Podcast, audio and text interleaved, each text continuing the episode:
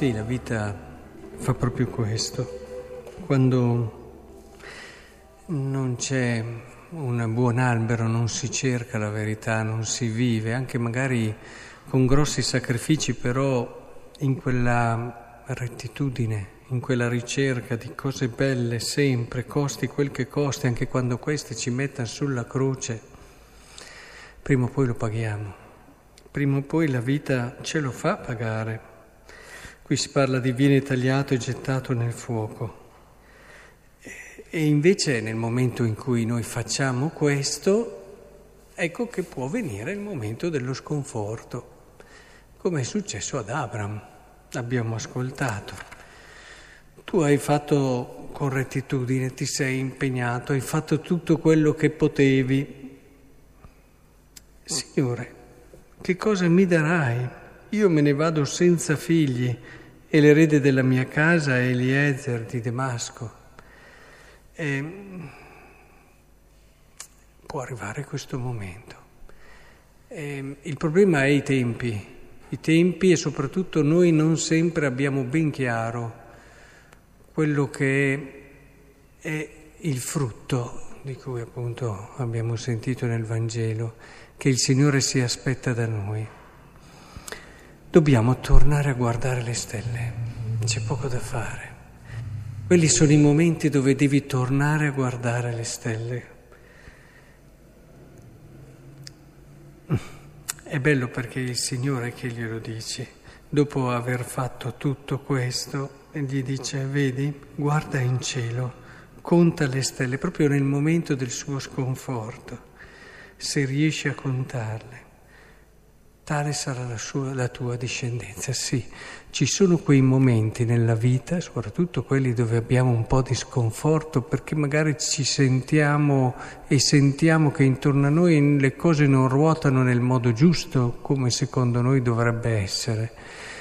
E è il momento di guardare le stelle e di cominciare a contarle. E allora il Signore ci riporterà a quella promessa e a quell'alleanza che ha fatto con noi, perché noi siamo un'alleanza, il nostro essere. Non saremmo al mondo se Dio non avesse scommesso su di noi, che è il primo passo dell'alleanza.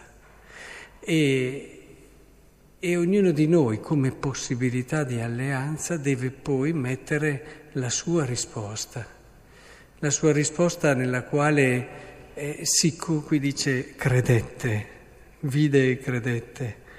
E, ed è importante credere a questa promessa di Dio.